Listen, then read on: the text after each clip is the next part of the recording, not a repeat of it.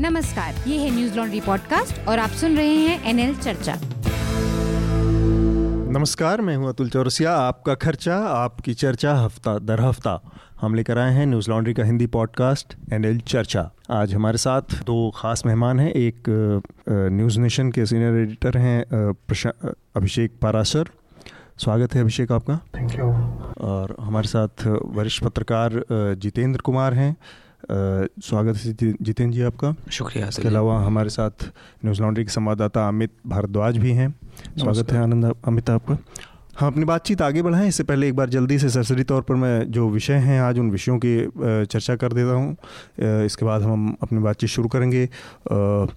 दो बड़े बलात्कार के मामले सामने आए हैं और दोनों की वजह से पूरे देश में एक विरोध का गुस्से का माहौल है। एक उत्तर प्रदेश के उन्नाव ज़िले का मामला है जिसमें एक बीजेपी के विधायक के शामिल होने का आ, मामला है और दूसरा बहुत ही निशंस एक और वारदात हुई है जम्मू के कठुआ कश्मीर के कठुआ ज़िले में। वहाँ पर एक आठ साल की बच्ची के साथ रेप का मामला सामने आया है। इसके अलावा पश्चिम बंगाल में पंचायत चुनावों के पहले हिंसा और कई सारी घटनाएँ हो रही हैं दो लोगों की मौत हो चुकी है इस पर भी बात करेंगे। राहुल गांधी ने और प्रधानमंत्री नरेंद्र मोदी ने उपवास किया है पिछले हफ़्ते में अलग अलग वजहों से तो इसकी भी चर्चा करेंगे। इसके अलावा फेसबुक के जो मालिक हैं मार्क जुकबर्ग उन्होंने सीनेट में पेश होकर अपनी सफ़ाई दी है प्रिवेसी के मामले में और माफ़ी भी मांगी है। इस पर भी हम बात करेंगे।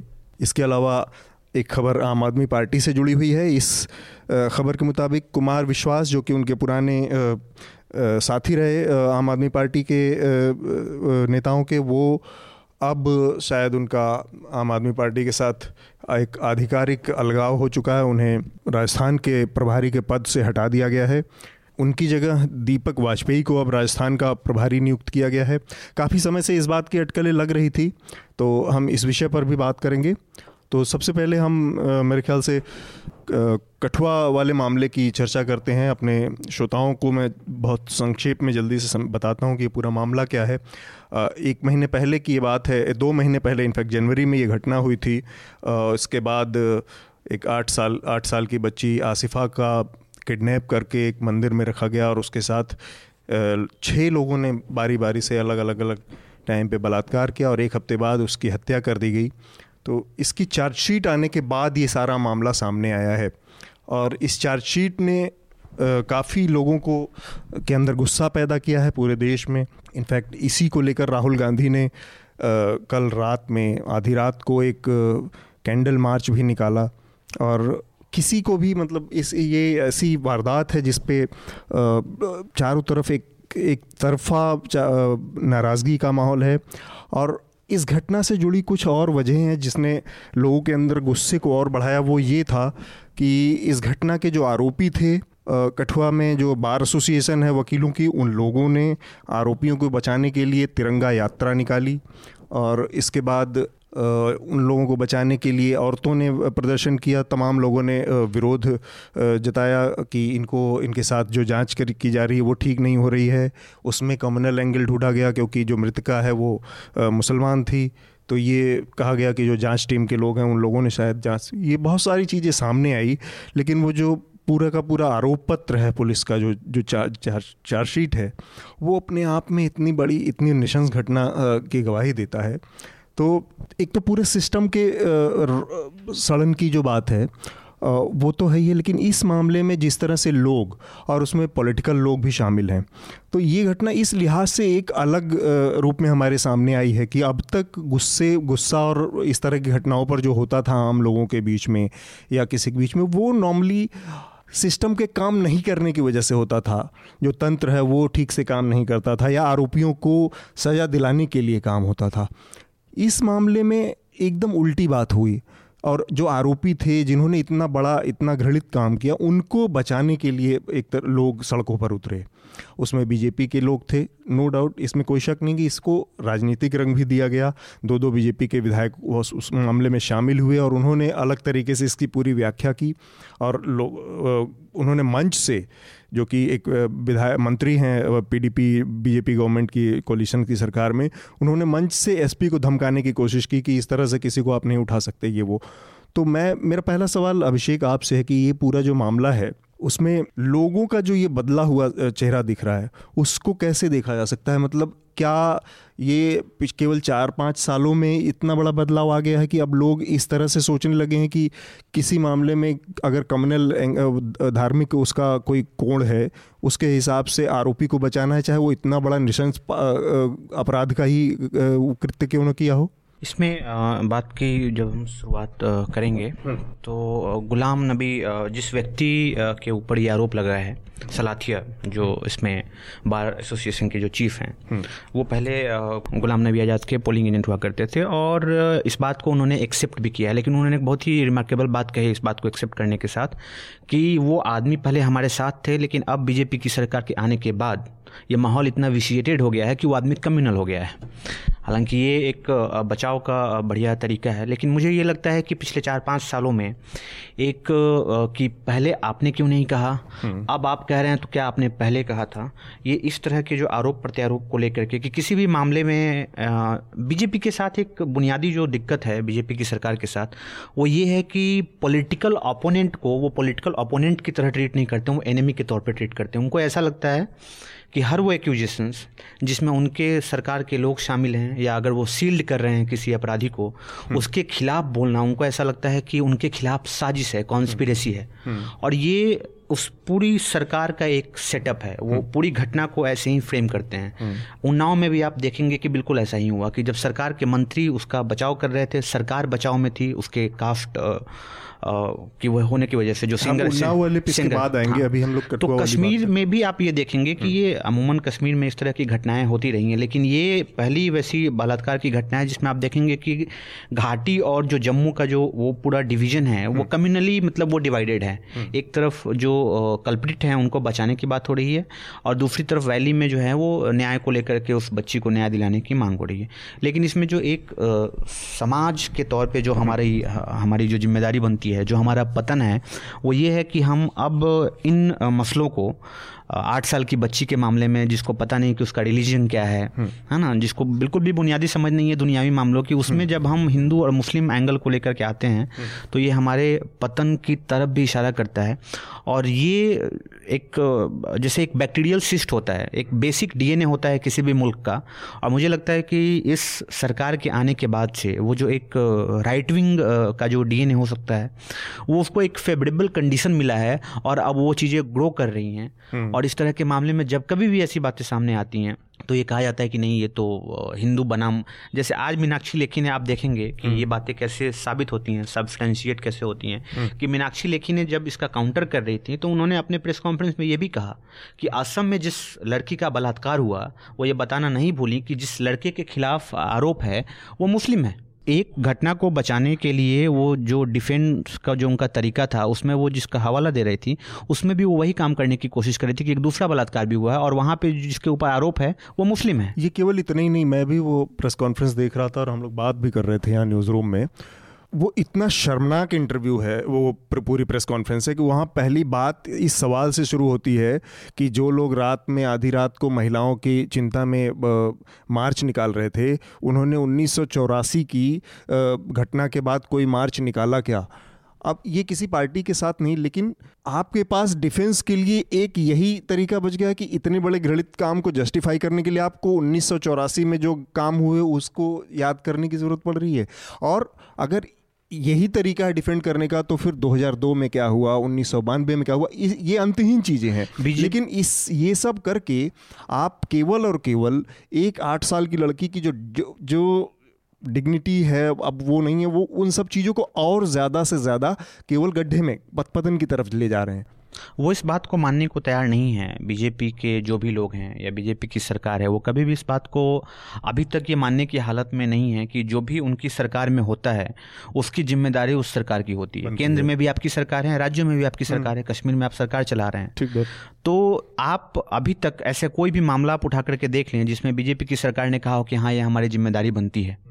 और हम इस पर कार्रवाई करेंगे या वो इस बात को भी नहीं मानेंगे कि इस सरकार के आने के बाद से देश में कुछ वैसी घटनाएँ होने लगी हैं जो पहले नहीं थी या पहले हुआ करती थी उसकी संख्याएँ बेहद कम थी लेकिन अब वो बहुत ही इविडेंट है वो लाइन बहुत ही क्लियर है कि अब उस तरह की प्रवृत्ति किसी व्यक्ति को धर्म की वजह से हम्म। है ना निशाना बनाया जाना या ये एक हेट क्राइम का मामला हो सकता है हाँ। कि आप उस बच्ची को इसलिए निशाना बना रहे हैं क्योंकि वो एक वैसे समुदाय से ताल्लुक मतलब रखती है ये तो ये तो बात हुई कि समाज के अंदर कितनी घृणा है कि आप एक आठ साल की बच्ची के साथ इस लेवल तक इतने समय तक सस्टेन्ड एक एक, एक अट्रोसिटी या इस तरह का कुकृत्य कर रहे हैं और उसके बाद भी आपको एहसास नहीं हो रहा है कि कितना बड़ा पाप आप कर रहे हैं। मैं जितेंद्र जी आपके पास आना चाहूँगा। इसका एक और पहलू है जो ये अभिषेक इशारा कर रहे थे कि बार बार इस तरह की बातें होती हैं कि बीजेपी उसको ओन नहीं करना चाहती। वो हर चीज़ को सत्तर साल के कुकर्मों के ऊपर छोड़ के और सत्तर साल में जो गड़बड़ियाँ हुई हैं उसके ऊपर छोड़ के इससे आगे बढ़ जाना चाहती है। हर अपने उसका उसका एक चीज़ हमने देखा कि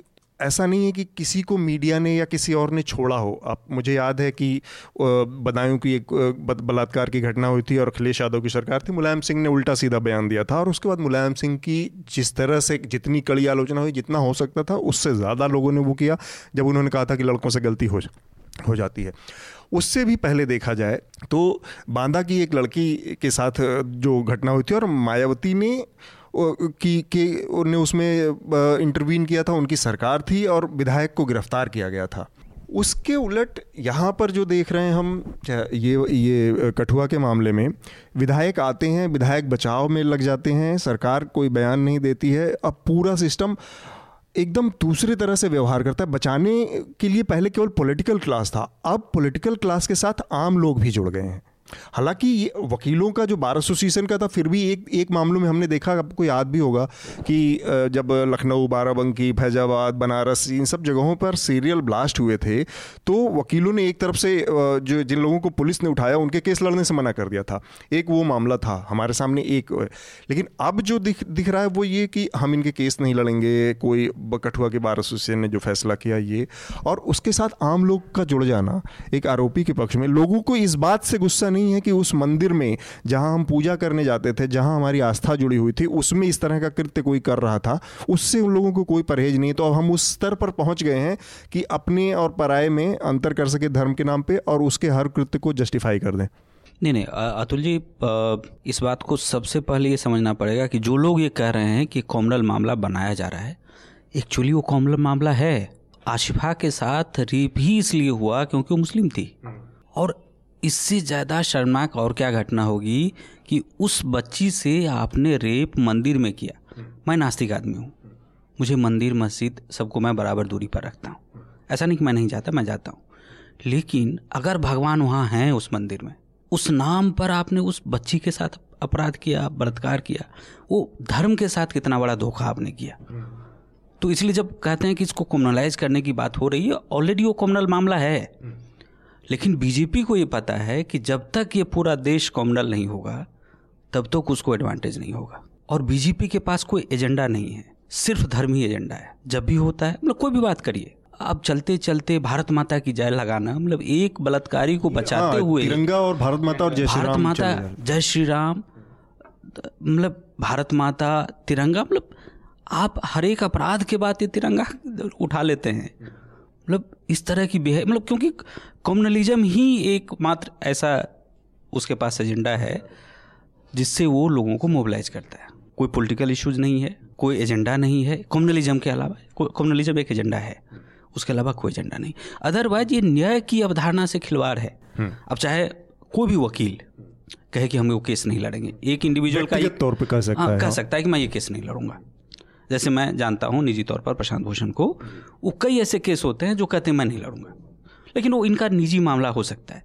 लेकिन ये बार एसोसिएशन ये कॉल दे कि हम फलाना ही का मतलब ये चूँकि मास में। मास में हम तय करते हैं कि आतंकवादी है और ये तय करे कि नहीं नहीं वो रेपिस्ट है और हम केस न लड़ें तो इन वकीलों को मतलब शर्म आनी चाहिए कि उन्होंने पढ़ा ही नहीं है कुछ इसका मतलब।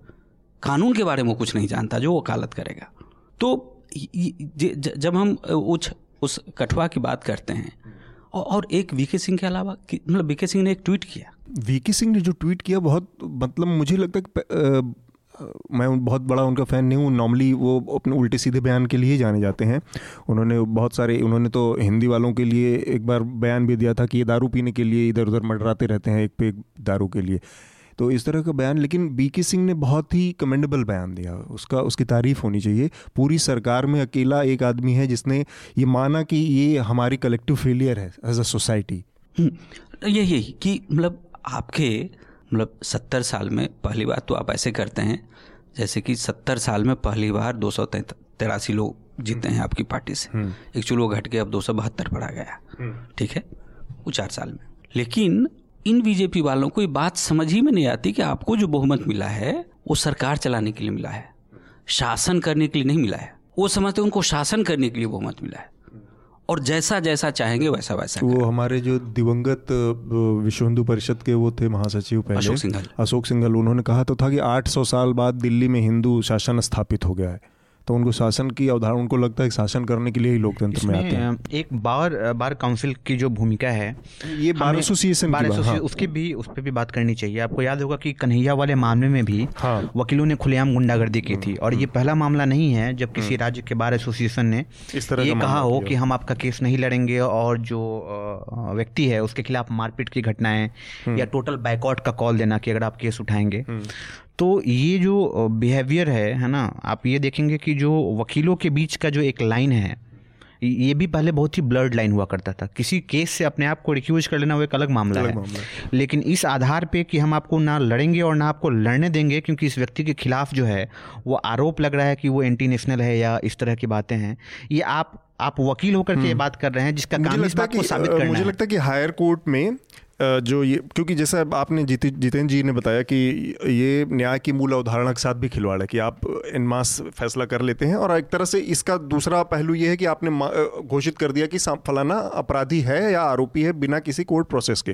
तो इस पर कोई पीआईएल हो सकती है सुप्रीम कोर्ट जैसे कि बार एसोसिएशन अगर इस तरह के फैसले करते हैं, लोगों को उनके मूल अधिकार से, न्याय के मूल अधिकार से वंचित कर, करने की कोशिश करते हैं तो उनके खिलाफ क्या कार्रवाई हो सकती है? अमित, आपका क्या इस पर पूरे इस घटना को आपने कैसे देखा? आ, कल रात को जो भी जिस तरह से कैंडल मार्च निकला और आज सुबह जो मीनाक्षी लेखी का जो प्रेस कॉन्फ्रेंस था जिसके बारे में भी बात भी हुई है आ, मुझे लगता है हालाँकि भीड़ और उस तरह का गुस्सा उतना बड़ा भी लोगों के अंदर नहीं हुआ है लेकिन वो गुस्सा बन रहा है।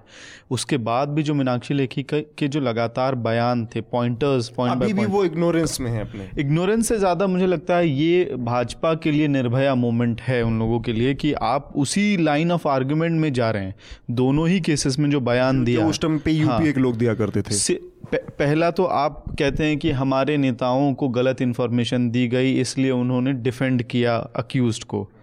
एक ये दूसरा चौरासी के मामले को उठा के लेके आना फिर असम जिस तरह से बात हुई पहली बात तो ये इतना झूठ है ये ब्लेटेंट झूठ है अमित एक सेकंड बस कि ये मामला आज का है ही नहीं है कि आपके नेताओं को झूठ दी गई ये मामला तीन महीने पुराना है तीन महीने से सारी चीज़ें हैं तीन महीने में आपको तीन महीने तक कोई बरगलाता रहेगा और नेता हैं आप रिप्रेजेंटेटिव उस इलाके के हैं तो आपको शर्म आनी चाहिए। बाकायदा उन्होंने मामले को रफा दफ़ा करने की कोशिश की वो आइडेंटिटी बेस्ड जो वो चल रहा है और इसके अलावा भी आप ये देखिए कि तमाम न्यूज़ चैनलों में कल परसे तक जो जे के स्पोक्स पर्सन बीजेपी से जो आ रहे हैं, वो कह रहे हैं कि पुलिस ने एसआईटी पे हमको क्वेश्चन मार्क एसआईटी ने इन्वेस्टिगेशन ठीक नहीं किया है सीबीआई से जाँच होनी चाहिए और अचानक से आज रियलाइज़ हुआ। मीनाक्षी लेखी को कि नहीं प्रोसेस पूरा बहुत अच्छे से हुआ है पुलिस की इन्वेस्टिगेशन बहुत अच्छी रही है और ड्यू प्रोसेस मतलब टाइम में पूरा इन्वेस्टिगेशन ख़त्म कर दिया गया। तो या तो आपका कोऑर्डिनेशन सही नहीं है अपने ही नेताओं से जो जम्मू कश्मीर में बैठे हुए हैं या फिर अभी आप ब्लेटेंटली खुद को डिफेंड करना चाह रहे हैं क्योंकि आउटरेज इतना ज़्यादा हो गया है। दूसरा क्योंकि शायद अब हम कुलदीप सेंगर वाले मामले पे भी बात करेंगे हाँ। उसमें भी जो उनका डिफेंस था वो तारीख गिनवाती हैं कि पहले लड़की जून में गायब हुई इक्कीस जून को वापस आई तो पहले स्टेटमेंट में मजिस्ट्रेट के सामने जो स्टेटमेंट दिया उसमें कुलदीप सेंगर का नाम नहीं है। फिर वो कहती हैं कि बाद में जब चिट्ठी लिखी लड़की ने पीएमओ और योगी को तब एमएलए का नाम आया। तो और फिर जिस तरह के बयान है कि ये आपसी लड़ाई हुई मतलब बीच का मामला की जो है। गंभीरता है उसको आप एक्सेप्ट करने को तैयार नहीं है और केवल क्योंकि आप सत्ता में हैं तो आपकी एक जवाबदेही है उस जवाबदेही से भी बचने की कोशिश है। मैं जल्दी से जो ये उन्नाव वाला मामला है ये भी जल्दी से ब्रीफ में बता दूँ तो हम ताकि इस पर भी आप लोगों की राय होगी। बोलना चाहूँगा हाँ। कि यूपीए के टाइम में जिस निर्भया की हम लोग बात करते हैं एक बहुत बुनियादी फ़र्क है दोनों समय में। उस पूरे मूवमेंट के दौरान मुझे ये नहीं नज़र आया कि यूपीए सरकार डिनाइल मोड में थी। वो खारिज नहीं कर रहे थे वो ब्लेम गेम नहीं कर रहे थे उन्होंने उसको एक्सेप्ट किया लेकिन कि- उनके- और उनके उसके बाद पूरे टाइम पे एटमॉस्फेयर बहुत ज़्यादा हाँ, उनके एंटी उसके बाद एक था। वो अलग बात है लेकिन एक कमेटी बनाई गई सरकार ने जे एस वर्मा कमेटी बनाई रिकमेंडेशन मंगाए गए और उसके बाद का जो प्रोसेस था उसको इनिशिएट किया गया कि हम क्या कर सकते हैं। सरकार ने ब्लेम गेम जैसा कुछ भी नहीं किया। शुरू तो- एक इंटरवेंशन ये कि शुरू में कुछ नेताओं के बयान ऐसे आ गए थे जिसके हाँ, बाद मनीष तिवारी और इन लोगों का कुछ ऐसा बयान बहुत हल्के फुल्के में चलते फिरते नहीं इस संदर्भ में नहीं था अतुल जी। मनीष तिवारी का बयान था वो अन्ना मूवमेंट से जो शुरू हुआ था। नहीं तो आप अ, म- मैं कल ही वीडियो देख रहा था शीला दीक्षित का चीफ मिनिस्टर थी उस समय वो और उनकी आवाज़ में जो कंपकपी थी हाँ लेकिन उन, उन, उन, उनका एक बयान भी बहुत उसी ने उस- के आसपास में शुरू हुआ था जब उन्होंने कहा था कि आधी रात को निकलने की क्या ज़रूरत है और वो वो दूसरा मामला था जो मीडिया की हम- ए- एक रिपोर्टर के साथ की हत्या हो गई थी रात में उसके बाद जो उन्होंने कहा था। थोड़ा टाइम है लेकिन ये है कि इग्नोरेंस पावर में रहते हुए नेताओं के अंदर एक एक कैरेक्टर जैसा लेकिन है। सरकार ने उस पूरे एपिसोड को एक चैलेंज के तौर पे लिया यूपीए ने और जो एक जो ज़रूरत महसूस की जा रही थी कि हमें कुछ करना चाहिए वो उसके बाद उसकी शुरुआत हुई। उन्होंने कभी ये नहीं कहा कि नहीं ये तो हमारे टाइम की घटना नहीं है पहले भी होता रहा ये है। ये बात भी लगातार कहना कि राज्य के मसलों को राष्ट्रीय स्तर पर ला रहे हैं तो फिर इक्कीस राज्यों में तो आपकी ही सरकार है तो फिर उस उन मसलों को कहाँ उठाया और जाए? जिन दो राज्यों में घटनाएँ हुई है वहाँ भी वहाँ आपकी भी सरकार, आपकी सरकार है। जिन दो राज्यों में आपके साथ ये हुआ है ये जो घटनाएँ जो बन रही हैं और वो राष्ट्रीय विमर्श का मुद्दा क्यों नहीं होना चाहिए? नहीं नहीं उन लोगों का स्टाइल ऑफ़ फंक्शनिंग है ठीक है? जब उन्नाव बात वाले कर- की बात कर लें तो इसको उन्नाव वाले मामले से वाला भी इसी तरह का मामला है। उन्नाव में एक विधायक हैं भारतीय जनता पार्टी के कुलदीप सिंह सेंगर नाम है। उनके ऊपर आरोप है एक लड़क युवती ने लगाया है सत्रह साल की उनकी उम्र है तो वो एक तरह से अभी माइनर है। और उनका ये मामला असल में 2017 जून का है और एक साल पहले उन्होंने आरोप लगाया था कि उनके साथ विधायक ने, आरोपी विधायक ने बलात्कार किया। और उसके बाद से वो लगातार इस मामले में कोशिश करती रही, शिकायत दर्ज कराने की, एफआईआर दर्ज की। पुलिस ने एफआईआर तक दर्ज नहीं की और काफ़ी बाद जो पहली शिकायत दर्ज हुई उसमें एफआईआर में उसका नाम नहीं था। हालाँकि ये जो बात आ रही है कि पहले उसमें शिकायत में उसका नाम नहीं था, वो, उसका एक पहलू ये है कि पहले तीन लोगों के नाम थे। इसके बाद उन तीन आरोपियों ने, में से एक ने उस लड़की को लेके विधायक के घर गए और वहाँ पे सुलह समझौते की कोशिश की गई। जहाँ पर विधायक ने रेप किया इसके बाद तो वो चीज़ बाद में पुलिस ने कभी दर्ज नहीं की। लड़की का जो बयान है पहले जो तीन लोगों का बयान है उनमें से ही एक आदमी विधायक के पास ले गया। ये दो दिन बाद की घटना है जो कि उस पूरे क्योंकि पुलिस लगातार इस मामले में को लीपापोती करने की कोशिश कर रही थी क्योंकि विधायक दबंग है उस इलाके में उनकी बहुत कुछ ऐसी इस तरह की छवि है और बाहुबलियों जैसी। तो वो मामला दर्ज नहीं हो रहा था। आगे की बात है वो सिंगर ठाकुर हैं और योगी ठाकुर हैं। आप इसको ऐसे भी देखिए कि आप अपराधी का जातिकरण कर दिए। कि कोई भी अपराधी होगा तो उस जाति का होगा तो जाति उसको प्रोटेक्ट करेगा। और ये घृणित है। और योगी जी इसी आधार पर प्रोटेक्ट कर रहे हैं। और इस गिरफ्तारी को बचने का एक पूरा एक एंगल ये भी है जिसपे जो शायद अब आगे आएगा निकल के। अभी एमएलसी के चुनाव होने हैं हाँ। यूपी यूपी में और सिंगर जो है वो राजा भैया के गुट का और बहुत ही शक्तिशाली राजपूत नेता हैं जो विधायक जो महज विधायक नहीं है उसके पीछे एक सपोर्ट है। पूरे तो उस, है उस चुनाव के पहले जो है वो एमएलसी जैसा राज्यसभा में हुआ। अच्छा यूपी में बीजेपी के लिए सब कुछ अच्छा नहीं है जो सहयोगी दल है आपको पता होगा कि अभी राजभर और अमित शाह की मीटिंग हुई थी। अपना दल के लोगों ने भी उनसे भी उन्होंने बातचीत की और ये डिसाइड किया गया कि गठबंधन के लोगों के साथ जो बातचीत है उसको करने के लिए एक टीम बनाई जाएगी। और सरकार के भीतर भी ये तो हो गया कि जो सहयोगी दल हैं उसमें यह है कि मौर्य और इनके बीच में भी कुछ ठीक ठीक नहीं चल रहा है। तो हालात बहुत अच्छे नहीं हैं और ऐसे में एमएलसी का चुनाव आना था और वो क्षत्रिय तबका है। तो उसके बिदकने का एक खतरा था इसलिए सरकार पूरी कोशिश में ये थी कि ये चुनाव किसी तरह से टल जाए उसके बाद हम देखेंगे। लेकिन उसके पहले स्थिति उनके हाथ से निकल चुकी थी और उनको मजबूरन ये कार्रवाई करनी पड़ी। हालाँकि इसमें भी ये कार्रवाई भी बहुत विचित्र तरीके से हुई है। कल तक इस मामले में वो अ, मतलब गिरफ्तारी आप छोटे से मामले में उत्तर प्रदेश पुलिस की जो छवि है आप देखिए कि कोई पॉकेटमारी के मामले में भी या कुछ छोटा सा छोटा मोटा आपका किसी से झगड़ा हो गया पुलिस दो मिनट में आपको उठा ले जाती है रख देती है ये वो। ये इतना बड़ा मामला था और ये पूरी तरह से इनके जो इनकॉम्पिटेंस है ना जो जो अक्षमता है योगी आदित्यनाथ की उसको भी इस पूरे मामले से समझा जा सकता है कि कल तक इस मामले में उसकी गिरफ्तारी नहीं हुई। शाम को कल जाके ये तय हुआ कि इसमें अब सीबीआई जाँच होगी। तब जाके शाम को और रात में मतलब एक प्र, पूरी प्रक्रिया होती है सीबीआई जाँच की। ऐसा नहीं कि सीबीआई जाँच आपने गए और कहा और सीबीआई लग गई। उस प्रक्रिया में आप होम मिनिस्ट्री के पास भेजते हैं प्रोसेस और होम मिनिस्ट्री से उसका रिकमेंड वो रिकमेंडेशन होता है फिर वो एक्सेप्ट करती है फिर वो इन चीज़ों को हामी भरती है होगा नहीं होगा उसमें भी।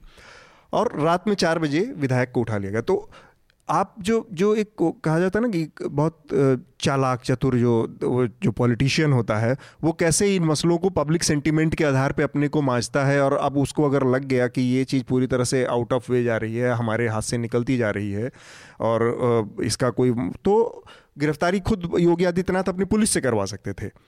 तो अब वो गिरफ्तारी सीबीआई ने की तो इस ये जो पॉलिटिकल माइलेज लेने की कला है वो भी उनको नहीं पता है। तो एक जो कहा जाता है ना अतुल जी ये सीबीआई को लेजिटमेसी देने की बात है कि वो पिंजड़े में बंद तोता नहीं है। वो तो इंडिपेंडेंट है। देखिए थोड़ा सा पता चला और हमने उसको बंद कर दिया। एक्चुअली पॉलिटिकल यूज़ जो है ना हर एक इंस्टीट्यूशन का बीजेपी उसको यूज़ नहीं मिसयूज कर रही है। मतलब जब आप ही बता रहे हैं कि इतनी प्रक्रिया होती है तो कम से कम दो दिन लगना चाहिए था सीबीआई को ऑफिसर को वहाँ तक जाने के लिए। या ऑर्डर को वहाँ पहुँचने के लिए। एसएमएस पर सीबीआई का ऑर्डर नहीं होता है। ऐसे भी मामले हैं उत्तर लेकिन इस मामले में। में ये है कि पीएमओ ने इंटरवीन किया जो ये है जब लगा कि अब चीज़ें बहुत ज़्यादा आउट ऑफ़ प्रोपोर्शन जा रही इंटरवीन का कहीं कोई रिकॉर्ड नहीं हाँ है। नहीं ये है कि पीएमओ ने इंटरवीन किया और योगी को बोला कि आप उसको योगी ने उसके पहले रिकमेंड किया था और उसके बाद ऐसा बता रहे हैं कि पीएमओ ने कहा कि नहीं आप इसको जो है लेकिन इस भी कर देते हैं। सॉर्ट आउट किया मतलब प्रधान सेवक जी एक ट्वीट कर देते हैं कि हमने इंटरव्यू नहीं ये मैं ये ये उनका बचाव नहीं है। मैं ये कह रहा हूँ कि ये जब उनको लगा कि नहीं अब हमारे हाथ से चीज़ें बाहर निकलती जा रही हैं तो उसके बाद जो है वो डैमेज कंट्रोल की कोशिश थी। हाँ सीबीआई के रिकमेंडेशन बहुत पहले हो सकता था। यूपी में इस तरह के तमाम मामले हैं जिसमें छः छः महीने सीबीआई की रिकमेंडेशन है और एफआईआर सीबीआई ने अभी तक दर्ज नहीं की है। तो और वो वीडियो साफ़ दिखाता है जो कस्टोडियल डेथ का जो मामला यूपी उसमें कुख्यात है एनसीआरबी के डेटा बताते हैं। हाँ इस मामले में भी बताता है श्रोताओं को ये भी थोड़ा सा जानकारी दे दें कि इसके बाद ये जब एक महीने ये मामला हुआ कि उनके विधायक के जो भाई थे छोटे उन्होंने मारपीट की जो पीड़ित महिला है उसके साथ। और फिर उसके बाद पुलिस ने उनको उठाया उल्टे, फिर शिकायत पुलिस ने नहीं दर्ज की। पुलिस ने कस्टडी में रखा और पीड़ित महिला के पिता को और उनकी मौत हो गई उस मामले में। और मारपीट, और एक वीडियो आया है जिसमें वो कह रहे हैं कि किस तरह से पुलिस वहाँ खड़ी थी जब उनके साथ मारपीट हो रही थी। और उसके बाद उसी व्यक्ति को पुलिस ले जाके थाने में बंद की। तो ये पूरा, पूरी जो कार्रवाई है पुलिस की और पुलिस जिस तरह से उत्तर प्रदेश में काम करती है, वो स्टेट ऑफ़ अफेयर के भी मतलब पूरी स्थिति को बताता है कि केवल ये बड़े बड़े जो नथुने फुला के और छप्पन इंच का और योगी आदित्यनाथ का एनकाउंटर चल रहे हैं उत्तर प्रदेश में। नहीं, लेकिन अगर अगर अतुल जी, मेरा एक सवाल ये है मतलब श्रोताओं से और हम आपस में आपस में भी मैं ये सवाल कर रहा हूँ, कि अगर यही मायावती की सरकार होती या अखिलेश की सरकार होती तो क्या सचमुच मीडिया जो एक साइलेंटली और वो नहीं लग जाता कि जंगल आज हो गया? हालाँकि मुझे लगता नहीं मीडिया ने मीडिया चुप है मीडिया में अब, अब उस समय शुरुआत में भले वो हो लेकिन मीडिया में मैंने वही पहले, पहले भी बताया कि मुलायम सिंह के टाइम पे भी मीडिया ने सब बहुत जितना भी हो सकता था तो जितनी आलोचना की है वो मायावती के टाइम का मैंने बताया गायत्री प्रजापति के मामले में मामला सामने है मैं कह रहा हूँ कि दोनों में है हाँ। लेकिन यही आउटरेज है क्या इसमें? मीडिया में आउटरीच तो है ऐसा नहीं है कि मुझे लग रहा है कि मीडिया इसको सिलेक्टिव तरीके से देख रहा हूँ। एक दो दो चार होंगे और जो कि हमें अब तो एक पैटर्न बन गया है कि एक जिसको रविश कुमार से उधार शब्द लें तो गोदी मीडिया कहा जा रहा है आजकल। तो वो ऐसे लोग हो गए लेकिन बाकी मीडिया में मैंने देखा कमोबेश सब लोगों ने इसको काफ़ी उससे तरजीह दे के चलाया है। इसमें मैं एक और जोड़ना चाहूँगा। ये दरअसल मामला पॉलिटिकल स्कोर सेटल का नहीं है। ये जो लोग भी इसमें शामिल हैं कुलदीप सेंगर और जो मारा गया है, वो फैमिली दोनों एक दूसरे को जानते हैं। और मैं आपको बता दूँ कि ये कुलदीप सेंगर, उसका भाई अतुल सेंगर और जो फैमिली जिसका जिसके पिता की मौत हुई है, उसका जो ताऊ, यानी चाचा जो था, ये सब एक साथ रहने वाले लोग थे। 2002 में सेंगर पहली बार विधायक बनते हैं और उसके बाद इन दोनों के, इस पूरे दोनों परिवार के बीच में खटपट शुरू होती है। और ये जो दूसरा परिवार है, जिसका ताऊ जो था, जो लड़की का जो चाचा है, जो पहले मरा, उसकी भीड़ ने हत्या कर दी थी वो इस इलाके का दुर्दांत अपराधी था। तो ये अब ये मामला चूँकि अब एक राष्ट्रीय मसला बनता जा रहा है कि चूँकि उसमें बीजेपी के विधायक शामिल हैं लेकिन ये एक पर्सनल जो होता है कि आप एक पॉलिटिकली अचानक से आप एमएलए बनने के बाद आपका जो रुतबा है वो बढ़ता है और जो लोग आपके साथ होते हैं जब आप उसको साइडलाइन करते हैं तो उसके एक रिएक्शंस होते हैं। है ना? और उसका नतीजा भी आपको झेलना पड़ता है। ये हम्म। उसकी और चूँकि ऑपोजिशन बीजेपी हम्म। के लोग शामिल हैं तो विपक्ष को एक मौका मिल जाता है। लेकिन ये हम्म। मसला केवल विपक्ष के लोग शामिल और हाँ, मौका वाली राजनीति उसका नहीं है। लेकिन इसका ये मत इस बात को बताने का ये मतलब नहीं है कि उस बलात्कार की घटना को साइडलाइन करने की साइडलाइन करके देखा जाए या उसमें स्टेट की भूमिका को जो है वो दरकिनार किया जाए। हाँ अमित आपका इसमें क्या रुख था? मुझे पर सबसे ज़्यादा परेशानी हुई थी योगी आदित्यनाथ के बयान से जो आदित्यनाथ लगातार मंचों से कह रहे थे कि भाई जो अपराधी हैं वो राज्य को छोड़ दें या फिर हमारी पुलिस उनको ठिकाने लगा देगी। वो लगा भी रही है लेकिन उसका भी एक पैटर्न है। हाँ पैटर्न है। वही योगी मीडिया में सारे बवाल होने के बाद हंगामा होने के बाद पहली बाइट जो देते हैं उसमें वो कहते हैं कि जाँच होगी और अपराधियों को बख्शा नहीं जाएगा। तो विधायक विधायक शब्द का इस्तेमाल भी नहीं होता है सेंगर का नाम भी नहीं आता है। तो अब बख्शा नहीं जाएगा तो बड़ा रैंडम स्टेटमेंट है, पूरी जाँच होगी बख्शा नहीं जाएगा। ये कॉमन जेनरिक स्टेटमेंट देने के बजाय आप आप ही वो नेता थे और आपकी ही वो पार्टी थी जिसने अखिलेश यादव की सरकार और चुनाव के दौरान लगातार गायत्री प्रजापति को लेके सबसे ज़्यादा हंगामा किया था, जो करना भी चाहिए था। अखिलेश यादव ने गायत्री प्रजापति के खिलाफ कुछ हद तक एक्शन भी लिया था। उल्टा जब आपकी सरकार आती है, एक साल से भी कम समय में आप इस तरह का बयान देते हैं कि बहुत जेनरिक स्टेटमेंट है विधायक शब्द का इस्तेमाल नहीं नाम नहीं। और बहुत लेट और बहुत कम बोला मुख्यमंत्री ने। नहीं, और एक और चीज़ भी है मतलब अमित की बात से ही आगे इससे जुड़ती है कि हाल ही फ़िलहाल में इन्होंने तमाम ऐसे अपने पार्टी के अपराधी नेता हैं जिनके केसेस वापस ले लिए हैं। अब सरकार का ये काम है कि आप अपने लोगों के केसेस वापस ले रहे हैं और दूसरे मामले में बहुत जेनविन जो आम आदमी है, एक एफआईआर दर्ज नहीं करवा पा रहा है। पुलिस का रवैया ये है कि उसी को पीट रहा है। यही सारा ले दे के रामराज का सारा कॉन्सेप्ट यही है। मैं वही कह रहा हूँ कि इसमें जो सबसे बड़ी चीज़ निकल के आ रही है, वो है कि योगी एक प्रशासनिक अधिकारी के रूप में पूरी तरह से फेलियर दिख रहा है सामने आ रहा है उनकी उनकी ना ना तो उनका अनुभव है ना उनकी क्षमता उतनी है इस पर मैं चाहूँगा नहीं नहीं जी सिर्फ़ यही नहीं है अतुल जी इससे आगे है हम्म। कि हर एक कॉन्स्टिट्यूशनल इंस्टीट्यूशन को आपने ख़त्म कर दिया आईपीएस हम्म। के पास आईएएस के पास वो लोग तो संविधान का शपथ लेके हाँ। नौकरी में आते हैं उनके पास क्या मजबूरी है क्यों एक्ट नहीं कर पा रहे हैं हम्म। मतलब मुख्यमंत्री ने भी हम्म। संविधान का शपथ लिया है लेकिन हाँ। छोड़ दीजिए वो आदमी कैसा है पॉलिटिकल है तो एक बार तो, उनको हाँ। और तब भी मतलब आप जिस तरह से मतलब पूरे ठाकुर कम्युनिटी को एक अपराधी को बचाने के लिए दूसरे ठाकुर को आप नष्ट कर रहे हैं हम्म। और ऐसा पोट्रे हो रहा है कि हर एक सवर्ण अपराधी है हम्म।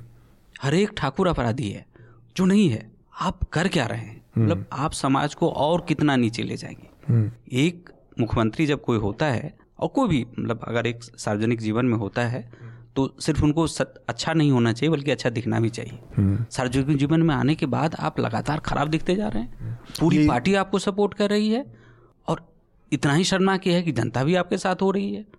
ये ये इस बात का भी इशारा है कि जो पूरी ब्यूरोक्रेसी है वो उत्तर प्रदेश की वो भी कितना उसका राजनीतिकरण हो चुका है। वो भी वो ईमानदारी से काम नहीं कर नहीं, रही है। इसका मतलब वो जात की लाइन पे धर्म की लाइन पे वो भी बटी हुई है। इसका मतलब है अगर वो एक्ट नहीं कर रही है लाभ तो, के नाम पर?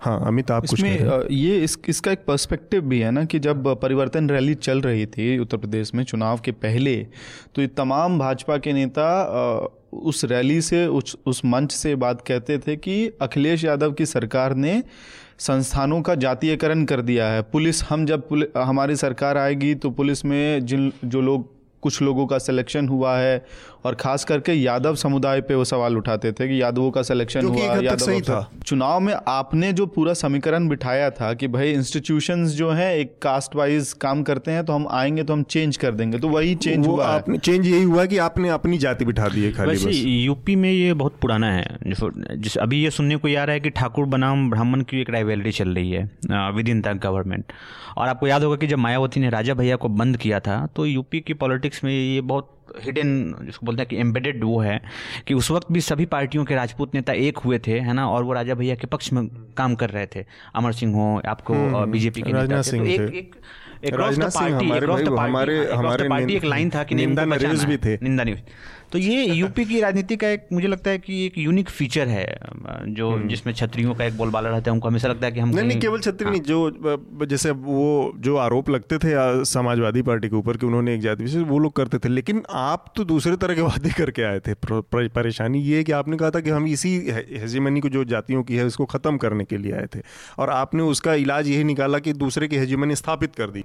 हाँ लेकिन मुझे लगता है कि अब रामराज से लोग डरेंगे। क्योंकि रामराज ही तो एजेंडा था उनका कि जो हम लेके आएँगे। योगी जी बने तो रामराज। तो रामराज इतना शर्मनाक है अब बेहयाई है उस रामराज में। हम्म। अब जनता नहीं चाहेगी कि ऐसा रामराज हो। और ये भी तो है ना कि जितनी बार आपकी गलती होती है आप अनाप शनाप बयानों के साथ आते हैं वो भी एक साल में वही इग्नोरेंस वाला है मामला ये गोरखपुर में बच्चे मरे तो ये था कि अगस्त में तो बच्चे मरते ही हैं। मरते ही हैं। और अभी गोरखपुर में ये गाजियाबाद में दिन दहाड़े एक पत्रकार की हत्या कर दी गई। ऐसे कई सारे मामले हैं जहाँ पे ये सरकार सीधे सीधे बोल देती है कि नहीं। मतलब इस सरकार से किसी सवाल को पूछने का ये मतलब है कि जब जवाबदेही तय करेंगे तो बोलेंगे नहीं अभी आप मेरी जवाबदेही तय मत कीजिए। आप पहले ये बताइए कि उस मामले में आपने क्या किया था? आपने पूछा था क्या? तो ये एक डिनाइल की जो स्थिति है वो हमेशा अब, अ, आप जवाबदेही तय ही नहीं कर सकते क्योंकि जब टॉप लेवल पर कोई जवाबदेही नहीं, है नीचे तो नीचे लेवल पर कोई जवाबदेही नहीं होगी। ठीक बात। क्योंकि बीजेपी के किसी सपोर्टर से पूछिए और 2002 के दंगे का ज़िक्र करिए तो आपको बताएँगे छोड़िए पुरानी बातें हैं। और अगले तीसरे चौथे सेंटेंस में बोलेंगे जो बाबर ने जो किया था। बाबर। जैसे कि 2002 में मतलब 1526 जो है 2002 के बाद हुआ है। चलिए इसके अगले उस पर बढ़ते हैं हम लोग। पिछले हफ़्ते में दो बहुत हाई प्रोफ़ाइल उपवास हुए। एक को राहुल गांधी ने लीड किया, दूसरे को प्रधानमंत्री नरेंद्र मोदी ने। राहुल गांधी के उपवास का मकसद यह था कि जो दलितों के साथ अत्याचार हुए और जिस पे बहुत बड़ा एक भारत बंद दलितों की तरफ़ से आयोजित हुआ, बहुत हिंसा हुई इन सब चीज़ों को तो उन्होंने उसके लिए एक भारत उपवास का एक रखा कि जो कि गांधी जी का अस्त्र हुआ करता था, जो सत्याग्रह के ज़रिए अपने विरोध और अपने को अपना प्रायश्चित करने का एक तरीका था उनको उनका। दूसरी तरफ़ नरेंद्र मोदी ने उपवास रखा कल। नरेंद्र मोदी के उपवास का मकसद यह था कि जो पार्लियामेंट का पूरा जो सेकेंड हाफ़ था बजट सेशन का वो पूरी तरह से वाइप्ड आउट हो गया वो बर्बाद हुआ उसमें कोई कार, काम काज नहीं हुआ। तो उनको बहुत नैतिक अपराध बोध हुआ कि ये शायद हम लोग जिस काम के लिए आए थे वो काम नहीं कर पाए। तो उस पर अ, उन्होंने अपना उपवास किया, उनकी पार्टी के नेताओं ने किया।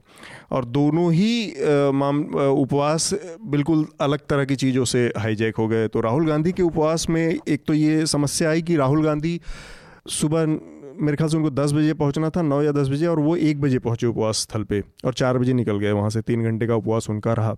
ऊपर से सुबह सुबह ही जो एक फ़ोटो आई जिसमें दिल्ली कांग्रेस के जितने भी नेता थे, हारून यूसुफ, अरविंदर सिंह लवली, अजय माकनी सब लोग छोले भटूरे खा रहे थे तो ये छोला भटूरा पिछले हफ़्ते का सबसे बड़ा जोक रहा इसमें। तो इस तरह के उपवास का इन लोगों ने इस तरह से किया। दूसरी तरफ़ नरेंद्र मोदी का उपवास जो चला, उसमें भी कांग्रेस ने एक चिट जारी की जिसमें लंच और ब्रेकफास्ट और उन सब चीज़ों का ज़िक्र था, प्राइम मिनिस्टर के प्रोटोकॉल से निकाली उन्होंने लिस्ट। और हरक सिंह रावत हैं उत्तराखंड के मुख्यमंत्री। उनके, उनका उपवास शुरू होने से पहले काजू का प्लेट और ये सारी चीज़ों को दिखाया गया और जूस पीते हुए। पूरा उपवास का कॉन्सेप्ट और ये पहली बात तो ये कि ये पूरी तरह से एक, ये इस नौटंकी की ज़रूरत नहीं होनी चाहिए। मुझे लगता है कि अब किसी को ना तो गांधी में भरोसा है यहाँ पे ना पॉलिटिकल क्लास गांधी के ज़रिए चलती चलता है। बहुत आगे निकल चुका है देश उस गांधी के मूल्यों में और इन सब चीज़ों में को करने और कराने के लिए। वो लोग कम से कम नहीं कर सकते। अन्ना हजारे जैसा आदमी फिर भी एक बार को बैठता है तो बैठ सकता है क्योंकि उन्होंने कोई इस तरह के, अपने राजनीति और वो सब बाकी दूसरे अवसर नहीं पाले हैं। तो उन मूल्यों में तो एक तो ये मैं बेसिक समझना चाह रहा हूँ कि ये पॉलिटिकल क्लास अगर उपवास करता है, राहुल गांधी और नरेंद्र मोदी उपवास करते हैं तो जीतू जी आपने इतना लंबा देखा है पॉलिटिकल कवरेज और पत्रकारिता आपकी रही है तो ये किसी को इन चीज़ों से आम आदमी को अब किसी नेता के उपवास पर भरोसा है? कोई किसी के अंदर गांधी जैसे नैतिक बल भी है कि उपवास करवा के और अपने को अपनी किसी बात को स्थापित कर पाए? नहीं मुझे नहीं लगता कि गांधी वाली किसी में नैतिकता है लेकिन राजनीति में कई चीज़ देखेंगे अतुल जी कि सिंबॉलिक होता है। प्रतीक के लिए प्रतीक के लिए होता है। जब राहुल गांधी ये कर रहे थे तो एक प्रतीक के लिए था। और जब ये प्रधान सेवक जी कर रहे थे तो कांग्रेस की नकल कर रहे थे। कल ज़्यादातर लोग यही पूछ रहे थे। हम्म। और रही बात कि कांग्रेसियों ने जो एक बंटवाया था कि पर्चा कि प्रधानमंत्री जी फ़्लाइट में ही खाएँगे वो तो ये छः अप्रैल का था। अच्छा वो पुराना था। पुराना था छः अप्रैल का और ये तो डिसीज़न बाद में हुआ। फेक न्यूज़ के लिए माफ़ी। तो बाद में डिसाइड हुआ कि हम्म, ये लोग आप उपवास करेंगे। हाँ। अब अब जब प्रधान सेवक जी अपने पूरे हम्म, लोगों के साथ बैठते हैं और कहते हैं कि हम उपवास करेंगे बारह तारीख को हम्म। तो आप अंदाज़ा लगे कि वो सुखराम जिस मुद्दे पर सुखराम के मुद्दे पर टेलीकॉम घोटाला हुआ था पीवी नरसिंह राव के गवर्नमेंट में तो बीजेपी वालों ने सैंतीस दिनों तक पार्लियामेंट नहीं चलने दिया था। आज मोदी जी के बगल में बैठ के पूरे तो हिमाचल पार्टी में उनकी पार्टी के सम्मानित सदस्य हैं ठीक है? तो और आप देख लीजिए जो जो मतलब यूपीए के सेकंड का मतलब बहुत पहले मत जाइए। यूपीए सेकंड के दौरान आप सुषमा स्वराज का बयान देखें। अरुण जेटली जी का बयान देखें। कैग वाला आया था पूरा हाँ। कैग वाले में पूरा का पूरा एक सेशन वाइप्ड आउट हुआ था दिन। कि इन लोगों ने चौबीस दिन दिनों चला तक नहीं चलने दिया। हम्म। और हर एक बीजेपी का महत्वपूर्ण लीडर वो बता रहे थे हाँ कि क्यों ज़रूरी है ये प्रोटेस्ट और सम पार्लियामेंट चलाना ट्रेजरी बेंच का काम है। हम्म। पार्लियामेंट चले इसके लिए हम नहीं रिस्पॉन्सिबल हैं। और लोकतंत्र में पार्लियामेंट न चले इसका भी एक महत्व होता है। दिक्कत यह है कि जब ये लोग सत्ता में आते हैं तो सारी चीज़ें भूल जाते हैं। हम्म। अब आप याद करिए मतलब सोनिया गांधी का वो बयान जिसमें उन्होंने मौत का सौदागर कहा था। मतलब नरेंद्र मोदी जी को। उसके बाद उनका देखिए जेम्स माइकल लिंगदो आप मतलब नरेंद्र मोदी बार बार ये दोहरा रहे थे कि सोनिया के नाम के साथ क्रिश्चियन ओसर क्रिश्चियन। और जेम्स माइकल लिंगदो दोनों क्रिश्चियन हैं और इसलिए हमारे खिलाफ षड्यंत्र कर रहे हैं। और जब इलेक्शन कमीशन पर कुछ आरोप लगाए गए कांग्रेस के द्वारा तो प्रधान सेवक जी ने कहा कि इलेक्शन कमीशन पर कोई आरोप लगाता है क्या? तो आप कब क्या बोलेंगे? आपको खुद पता नहीं होता। पोस्ट ट्रूथेरा में यही सारी चीज़ें एक्सपोज हो रही हैं। आपको पता होना चाहिए। और मतलब प्रधान सेवक जी की सबसे बड़ी परेशानी ये है कि पहले दिन वो मुख्यमंत्री बने उसके बाद एमएलए बने। संसदीय राजनीति का ज्ञान उनका सबसे कम है। एक दिन भी पार्लियामेंट में नहीं रहे मुख्यमंत्री बनने के बाद वो विधायक बने। हम्म। तो संसद में और विधानसभा में क्या क्या होता है वो सिर्फ़ एक हैसियत से प्रधान की हैसियत से उन्होंने देखा है। हाँ लेकिन एक चीज़ इस तरह का आरोप तो कई नेताओं पे लग सकता है कि उनका अनुभव जो है बेसिकली नेताओं की क्षमता को आका जाना चाहिए उनकी जो शासन की जो शैली है और उसकी जो सफलता है उस पर। नहीं नहीं मैं पूरी तरह से इसको खारिज नहीं कर रहा हूँ। मैं कह रहा हूँ कि एक संसदीय परंपरा में आप ढेर सारी चीज़ें सीखते हैं। हम्म। ट्रेनिंग उस तरह से उसकी होती ट्रेनिंग है होती आप। उसमें हाँ। लेकिन जब आप मुख्यमंत्री हैं तो वो ट्रेनिंग आपकी खत्म हो जाती है। जब आप प्रधानमंत्री बनती है तो ट्रेनिंग आपको नहीं सीधे होती। सीधे। तो आपके अगल बगल के लोग आपको बताएँ कि क्या होता है। ठीक लेकिन एक प्रधानमंत्री 16 दिन पार्लियामेंट नहीं चला उसके खिलाफ वो भूख हड़ताल पर बैठ जाते हैं। हम्म। लेकिन आप ही की पार्टी में वो आदमी है जिसको आपने सबसे भ्रष्ट बताया था। उसके चलते सैंतीस दिनों तक आपने पार्लियामेंट नहीं चलने दिया। हम्म। अभिषेक आपका क्या इस पर नज़रिया है? बिल्कुल मैं ये मानता हूँ कि संसद का नहीं चलना जो है वो हमारे लिए एक लॉस है। लेकिन ये एक पॉलिटिकल स्टंट से ज़्यादा कुछ नहीं है। पार्लियामेंट को चलाना सरकार की ज़िम्मेदारी होती है। और मैं बात पूरे ज़िम्मेदारी के साथ कह सकता हूँ कि ये सरकार नहीं चाहती थी कि बजट सत्र का दूसरा हिस्सा चले, चले। क्योंकि सरकार इस पूरे सेशन के दूसरे हिस्से में बुरी तरीके से घिरी हुई थी। हर दिन आपको याद होगा कि छः दिन लगातार और टीडीपी और वाईएसआर कांग्रेस ने नो कॉन्फिडेंस मोशन का नोटिस दिया था जिसको कांग्रेस ने सपोर्ट किया था अन्य अपोजिशन पार्टियों ने सपोर्ट किया था। तो ये सरकार के लिए इससे ज़्यादा शर्मिंदगी की बात नहीं हो सकती थी कि अगर वो एक्सेप्ट हो जाना भी सरकार के लिए शर्मिंदगी की बात होती। तो ये सरकार ही नहीं चाहती थी कि इस ये सेशन जो है ये चले और ये उनके लिए ज़्यादा बेहतर था कि ये सेशन ऐसे ही बर्बाद हो और संसद का सत्र जो है वो स्थगित कर दिया जाए। दूसरी बात ये कि आप इस सीन को इस- कि कोई बताए नहीं कि आपने ये बताना शुरू कर दिया कि कांग्रेस ने नहीं चलने दिया तो आप उसके बदले में उपवास पे बैठ रहे हैं। राहुल गांधी उपवास पे बैठे। लेकिन इस पूरे मामले में मैं एक जो बहुत अच्छी चीज़ नज़र आती है वो ये है कि पहले राहुल गांधी कुछ करते थे बीजेपी की जो पिछली पॉलिटिक्स है जिसके ज़रिए वो लोग सत्ता में आए वो आप देखेंगे कि कोई एक ऐसा मसला होता था जिस पे बीजेपी पिच तैयार करती थी और कांग्रेस थक हार के उस पर बैटिंग करने लगती थी। अब कमोबेश राहुल गांधी हो सकता है कि बहुत आशावादी होकर के मैं बोल रहा हूँ लेकिन मुझे अब ऐसा लगता है कि अब राहुल गांधी पिच सेट करते हैं सेट कर और बीजेपी को उस पर आके बैटिंग करनी पड़ती है। तो ये एक जो झुंझलाहट है कि चार चार पाँच पाँच मंत्री एक साथ पीसी कर रहे हैं चाहे वो दलितों का मामला हो राहुल ने उपवास किया तो आप काउंटर उपवास कर रहे हैं। ये एक तरह से मुझे लगता है कि अपोजिशन का एक मोरल तो राहुल गांधी राहुल गांधी एक तरह से एजेंडा सेट करने की स्थिति में गुजरात चुनाव से है ही ऐसी स्थिति में हो गया है मामला कि गुजरात चुनाव में जैसे हम्म। गब्बर सिंह टैक्स स्टैब्लिश कर दिया राहुल ने। एक छोटी सी चीज़ और इसमें मैं जोड़ना चाहूँगा जो जो अभिषेक ने कही कि बजट सेशन एक्चुअली सरकार चाहती थी नहीं थी कि चले। उसमें एक और बहुत पिकुलर चीज़ है। हालाँकि मैं इसमें सीधे आरोप या वो नहीं लगाने की स्थिति में हूँ क्योंकि स्पीकर का पद है और वो पार्लियामेंट्री जो विशेषाधिकार है उसमें आता है तो उनके ऊपर आक्षेप नहीं लगाने के बजाय छः कुल नो ट्रस्ट मोशन दायर हुए अलग अलग पार्टियों की तरफ़ से। और एक भी ट्रस्ट मोशन को नो ट्रस्ट मोशन को उन्होंने आगे नहीं बढ़ाया। तो एक ये, और उनका जो बयान था, और उस पर इंडियन एक्सप्रेस ने एक बहुत अच्छी स्टोरी की, कि कैसे एक मिनट दो मिनट और ये हर दिन करके, और पार्लियामेंट को एडजर्न कर दिया जा रहा है लोकसभा को। और उनका ये लॉजिक था कि मैं गिन नहीं पा रही हूँ पचास लोग जो कि नो ट्रस्ट मोशन के पक्ष में हैं। वो उसको लेकर बहुत इंटरेस्टिंग चीज़ें सामने आई और वो भी एक तरफ़ इशारा करता था कि कहीं ना कहीं सरकार अपनी जो आज की तारीख में एक्चुअल स्ट्रेंथ है, उसको एक्सपोज नहीं करना चाहती। और शायद नो ट्रस्ट मोशन अगर आता तो ये वोटिंग होती तो ये चीज़ ज़्यादा इस्टेब्लिश हो जाती और ये ये जो बहुत ताकतवर सरकार का एक वो पूरा बना हुआ था, चार सालों में जो डाउनफॉल हुआ, वो शायद उसमें दिखता।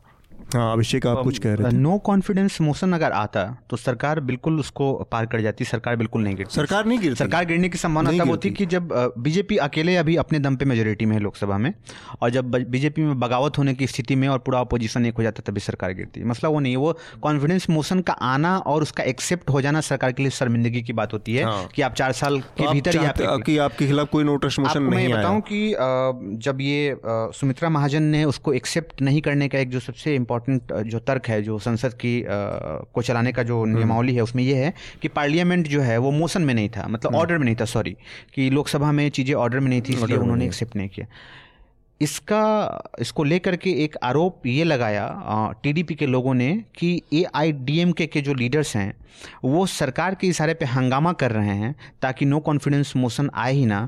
और जो मतलब सुमित्रा महाजन है वो सरकार के इशारे पे काम कर रही हैं। तो ऐसा नहीं है कि विपक्ष ने ये आरोप नहीं लगाया कि सुमित्रा महाजन जो है वो सरकार के इशारे पे सुन ये सारी बातें बताती है कि सरकार कहीं से भी संसद को फेस करने आरोप लगा सकता है हम लोग ये आरोप नहीं लगा सकते। लेकिन हाँ। तैयार नहीं थी कि वो अतुल जी इससे आगे भी बात है। दीपक मिश्रा को इम्पेज करने की जो बात थी अगर संसद का सत्र चलता तो शायद ये भी बात होती। बाद में जो तब डिनाइल काफ़ी आगे बढ़ती वो तब बात बात। आगे बढ़ती। और दीपक मिश्रा को इम्पेज करने की मतलब प्रक्रिया शुरू हो जाती तो सरकार के लिए ज़्यादा फजीहत होती। क्योंकि हम जानते हैं कि दीपक मिश्रा कितनी जगह इस गवर्नमेंट के साथ खड़े हैं। मुझे लगता है कि वो बैकफायर कर जाता। ये मेरा अपना निजी मानना है कि जो इम्पीचमेंट मोशन था वो एक तरह से जिसको बोलते हैं ना कि एक प्रस्ताव को आप फ्लोट करते हैं और आप चेक करने की कोशिश करते हैं कि क्या माहौल है वो कांग्रेस को बैकफायर कर गया इम्पीचमेंट मोशन हाँ, का जो भी अमित दोनों उपवासों के बारे में एक बात बोलने से पहले छोटी और बात है कि गांधी को हमने देखा था उपवास करते हुए सत्याग्रह करते हुए क्योंकि अंग्रेज़ों से नहीं लड़ सकते थे वो अपने पर, आ, अपने ही शरीर को पीड़ा दे रहे थे। एक मैसेज था वो। पैसिव और उसके बाद जो है उसी तरह से जेपी के आंदोलन में देख सकते हैं और फिर अन्ना का जो मूवमेंट हुआ कि भाई कांग्रेस की सरकार इतनी बड़ी थी उनके पास एमएलए नहीं है वो एक प्रतीक भी हाँ, है। कि आप बहुत बड़ी ताकत से लड़ रहे हैं हाँ। तो कैसे लड़ेंगे है ना तो उसके बाद और राहुल गांधी का भी उपवास थोड़ा बहुत समझ सकते हैं कि चौवालीस सांसदों की एक पार्टी अब रह गई है उनकी बढ़ गया अब बढ़ के हाँ अड़तालीस उनतालीस हो गए। तो उस उस उस हिसाब से लेकिन प्रधानमंत्री छप्पन इंच के सीने वाले और महान शक्तिशाली नेता विश्व में तीसरे सबसे बड़े जो राजनेता माने जा रहे हैं। कि टाइम्स के दौर में फिर से शामिल हो गए हैं। तो वो भूख हड़ताल पे बैठे तो किसके खिलाफ क्या सांकेतिक लड़ाई थी? ये मतलब उनसे ज़्यादा पावरफुल कौन है इस देश में कि उनको सरकार अपने ही खिलाफ बैठ गई। ये आरोप लगाते हुए हो। कि कांग्रेस इनको काम नहीं करने दे रही तो ये वही बात नहीं हो गई कि उनचास दिन की सरकार में मुख्यमंत्री रहते हुए खुद ही जाके धरने पर अरविंद केजरीवाल बैठ गए। भाई आप किसके खिलाफ किससे मांग क्या कर रहे हैं? आपसे ऊपर कौन है यहाँ इस देश में? अतुल जी जब आप डिलीवर नहीं कर पाते हैं ना तो डेस्परेशन होता है। हम्म, दो करोड़ लोगों को हर साल रोज़गार। अभी तक आठ करोड़ लोगों को रोज़गार मिल जाना चाहिए था। आपने डिमोनेटाइजेशन किया। देश की इकोनॉमी जैसी की तैसी हो गई। तो आपने कुछ डिलीवर ही नहीं किया था। आप डेस्परेट हैं कि कहीं से कुछ आ जाए हाथ में। इसमें मैं वो हाँ। काउंटर जो है ना कि जिससे राहुल गांधी ने उपवास किया तो इसके पहले एक और डेवलपमेंट हुआ था। वो ये था कि एनडीए ने ये अनाउंस किया था कि हम जो है हमारे जो सांसद हैं बीजेपी और एनडीए के सांसद वो उन तेईस दिनों की सैलरी नहीं लेंगे जो वॉश आउट हो गया था। तो दरअसल ये एक सिंबॉलिक अच्छा मोदी जी जो करते हैं मुझे ऐसा लगता है कि बीजेपी शायद वो जो उसके कार्यकर्ता हैं सोशल मीडिया के जो ट्रोल्स हैं ज़मीन पे जो कार्यकर्ता हैं वो उनके लिए वो मैसेज ज़्यादा प्रभावी होता है। और वो एक तरह से ज़मीनी जो लड़ाई पे ऑपोजिशन को चित करने की तैयारी है तो अपना उसके लिए रहता है उनके पास। अगले उस पर बढ़ते हैं हम लोग। एक घटना हुई ये जो कैम्ब्रिज एनालिटिका का मामला हुआ और डाटा लीक का मामला हुआ फेसबुक का तो अमेरिकी सीनेट ने फेसबुक के मालिक मार्क जुकरबर्ग को पेशी के लिए बुलाया। और इसकी काफ़ी तारीफ़ हुई उस समय जिस तरह से उस, उनको ग्रिल किया गया ये काफ़ी चीज़ें हैं कि एक इंडियन जो पार्लियामेंट है, उसको भी इस चीज़ से सीख लेनी चाहिए कि क्या वो कभी अपने इतने ताकतवर अपने देश के जो मार्क जुकरबर्ग अमेरिका के तीसरे सबसे धनी आदमी हैं और तीसरे सबसे बड़े पावरफुल एक तरह से ओपिनियन मेकर भी हैं। तो क्या इंस्टीट्यूशंस के जो बात होती है कि ताकतवर होंगे और अपने काम को ईमानदारी से कर पाएँगे, चाहे वो कितना ही ताकतवर और शक्तिशाली क्यों ना हो उस लिहाज से एक बहुत महत्वपूर्ण घटना के तौर पर देखा गया। और चूँकि अब ये ग्लोबल एरा का वो है, टाइम है तो जिसमें चीज़ें, हर लोकतंत्र में अच्छी बुरी चीज़ें एक दूसरे से कनेक्ट हैं, देख सकते हैं लोग। तो हमारे यहाँ भी बहुत सारी इस तरह की खामियाँ हैं जिससे निपटने की ज़रूरत है। पर वेस्टर्न मीडिया ने इसको बहुत क्रिटिकल तरीके से देखा। तो वाशिंगटन पोस्ट और एक दो, तीन चार जगहों पर तो बात जो निकल के आई वो ये थी कि ये एक तरह से आई वॉश जो कहते हैं ना आँखों में धूल झोंकने की कार्रवाई की। आपने कैमरे पर पब्लिक परसेप्शन के लिए तो बहुत अच्छी अच्छी की आपने खूब ग्रिल किया बहुत कड़े सवाल पूछे लेकिन उससे आगे की कोई बात तय नहीं हुई उसमें। तो ये जो चीज़ है अ, उस पर मैं आप दोनों लोगों से जानना चाहूँगा और अमित आप से भी कि जुकाबर्ग की जो पेशी है वो इंडियन कॉन्टेक्स्ट में देखें तो क्योंकि उनका तो हर जगह स्टेक है। तो वो उस उस ग्रिलिंग से हमें इंडिया के कॉन्टेक्स्ट में अगर देखें तो हमें क्या फ़ायदा हो सकता है? और दूसरा डेमोक्रेटिक प्रोसेस के लिहाज से देखें तो क्या वास्तव में सीनेट इतनी ईमानदार थी जितनी दिखाया जा रहा है? इसमें दो तीन छोटे छोटे पॉइंट्स हैं, और संक्षेप में बात करते हैं। जैसे जो पूरा कैम्ब्रिज एनालिटिका का जो विवाद है, उसको जब आप कंपेयर करेंगे कि जब इसकी बात हो रही थी कि झारखंड में कंपनी ने अपनी सर्विस ऑफ़र की थी तो उस टाइम जब इंडिया का ब्रॉडबैंड पेनिट्रेशन देखेंगे तो आपको समझ में आएगा कि बहुत एक दूसरे तरह की बात है। वो उतना कारगर नहीं था। पार्टियाँ काम करती रही हैं, ये सच है कि बीजेपी के लिए भी काम किया, कांग्रेस के लिए भी और जनता दल यूनाइटेड के लिए भी। आप हिंदुस्तान में इस तरह का जो पावर है वो जेपीसी के पास होता है। जब जॉइंट पार्लियामेंट्री कमेटी बैठती है तो किसी व्यक्ति को समन करने का अधिकार रखती है। लेकिन हिंदुस्तान का जो Prime Minister. हाँ हिंदुस्तान की जो पॉलिटिकल डेमोक्रेसी है उसमें आप इस बात की कल्पना भी नहीं कर सकते। आपको याद होगा कि एक पीएससी बैठी थी जो देश के सबसे बड़े लाला हैं। तो मुझे नहीं लगता कि उनको कभी समन किया जा सकता है। इस मामले में। और जो टेप आया था उसमें वो साहब कहते हुए सुना जा सकता था कि अब तो ये फलानी पार्टी भी अपनी ही दुकान है। तो इस मामले में आप ये देखें कि इसके पहले भी आपको याद होगा जो ब्रिटेन की पार्लियामेंट्री कमेटी ने समन किया था। इंडिया में मुझे नहीं लगता कि किसी बड़े कारोबारी को या किसी बड़े बिजनेसमैन को जेपीसी समन कर सकती है कि आप आइए। जैसे अगर के जी डी सिक्स का भी मसला उठा लें जो एक बहुत बड़ा मसला था मुझे नहीं लगता कि उस पर किसी को जेपीसी की ज़रूरत भी महसूस होगी और अगर जेपीसी बैठ गई तो उसमें किसी बड़े उद्योगपति या कारोबारी को बुलाया जाएगा। इसकी वजह क्या है? इसकी वजह जो हमारा पॉलिटिकल जो नेक्सस है जो पॉलिटिकल कॉर्पोरेट नेक्सस है जो चंदे चंदे का जो पूरा सिस्टम है उसकी वजह आप आप आप बुला ही नहीं सकते। आपके लिए बहुत मुश्किल है कि आप किसी वैसे व्यक्ति को मतलब बुलाएँ जो हिमाकत फंडिंग नहीं करना चाहते। जितेंद्र जी हाँ। आप मतलब आप चाहते नहीं है। इतना पावर है जेपीसी के। मतलब सिर्फ़ दिक्कत यह है कि हम लोग जब देखते हैं जब पार्लियामेंट चल रहा होता है उसी को समझते काम। हम्म। स्टैंडिंग कमेटी जो भी डिसाइड करती है वो पार्लियामेंट से शायद महत्वपूर्ण है काम क्योंकि वो डिसाइड करता है भविष्य कैसे होगा। ठीक बात। लेकिन हम इतना मतलब क्या बताएँ कि इतनी इस अवस्था में है कि फलाना जी नाराज़ हो जाएँगे तो अगली बार हमारे खिलाफ हमारे अपोजिशन को इतना पैसा दे के हमको हरवा देंगे। मतलब नैतिकता जो है इसमें इस- ये ये लाइजनिंग जो है ना वो लीगल है। इंडिया में हाँ, लाइजनिंग इलीगल है। और ये सबसे बड़ा मसला है कि जब आप सरकार के लिए लाइजनिंग करते हैं आपको आपका कोई प्रोजेक्ट है है ना बीस हज़ार रुपये बीस हज़ार करोड़ रुपए का प्रोजेक्ट है तो आपको उसके लिए लाइजनिंग करनी पड़ेगी ना तो यहाँ पे अलाउड नहीं है आपको पैसे देने पड़ेंगे। और वो पैसा सौ करोड़ दो सौ करोड़ दूसरी रुपए के यहाँ से पिछले हिस्से से जाता है। जब हाँ। खुले तौर पर लाइजनिंग करते हैं जैसे यूएस में अगर कोई कंपनी या ग्रुप सपोर्ट कर रहा है तो उस पार्टी के लिए उस कंपनी या ग्रुप को इस क्रिटिकल मोमेंट पे डिफेंड करना मुश्किल हो जाता है क्योंकि सारे रिलेशंस बड़े पब्लिकली एक्सपोज्ड हैं। अमूमन सारी कंपनियाँ लिस्टेड हाँ, होती हैं तो वो रिलेशन बहुत ट्रांसपेरेंट है। और यहाँ पे क्या है कि अब जो लोग फंड कर रहे हैं वो बैकडोर से आपके ऊपर छड़ी तो चला सकते हैं लेकिन जनता को पता नहीं चलेगा तो आप एक्शन नहीं ले पाएँगे। आ, जो ये जो सेनेट में जो कॉल था वो उसमें देखने के दो नज़रिए हो सकते हैं। हाँ। एक जैसे मार्क जगरबर्ग का जो स्टेटमेंट था फेसबुक का जो स्टेटमेंट था उन्होंने दो हफ़्ते पहले शायद एक स्टेटमेंट फेसबुक ने रिलीज़ किया था। तो उसमें जो लाइन थी जो पैराफ्रेजिंग थी word by word same line senate में भी जगरबर्ग ने खुद इस्तेमाल किया है। और उस स्टेटमेंट को अपोलॉजी के रूप में पेश किया जा रहा है। आत्मसंतुष्टि के लिए ले सकते हैं लेकिन वो अपोलॉजी नहीं है। तो इसका मतलब है कि हाँ। वो स्टेटमेंट कुछ उनके कानूनी सलाहकारों ने तैयार किया है वर्ड बाय वर्ड फॉलो किया जा रहा है फॉलो किया जा रहा है। हमारे टाइम हमारे समय के मुताबिक मुझे लगता है दो या तीन बजे रात के आसपास फेसबुक ने वो पोस्ट किया था। हाँ, वो एक इंटरेस्टिंग चीज़ मैं फिर आपसे जानना चाहूँगा जीतू जी आप लोगों से कि ये तो समस्या हो गई फंडामेंटल प्रॉब्लम है हमारे यहाँ कि मान लीजिए लाइजनिंग हमारे यहाँ लीगल नहीं है बैकडोर से पैसे जाते हैं और इलेक्शन रिफॉर्म से जुड़ी जुड़ी बात हो गई अब की पार्टियों के चंदे अंदे लेकिन पार्टियों और ये जो कॉरपोरेट और पॉलिटिक्स का जो नेक्सस है, इससे बचने के लिए फिर तरीके क्या हैं? हमारे यहाँ तो है नहीं, लेकिन बाहर मान लीजिए विदेशों में और कुछ तरीके हो सकते हैं। तो एक दो, एक तो लेफ़्ट पार्टियाँ हुई जिनका सीधा सीधा ये है कि वो कॉरपोरेट से कोई संबंध नहीं रखती है और उनका नहीं है।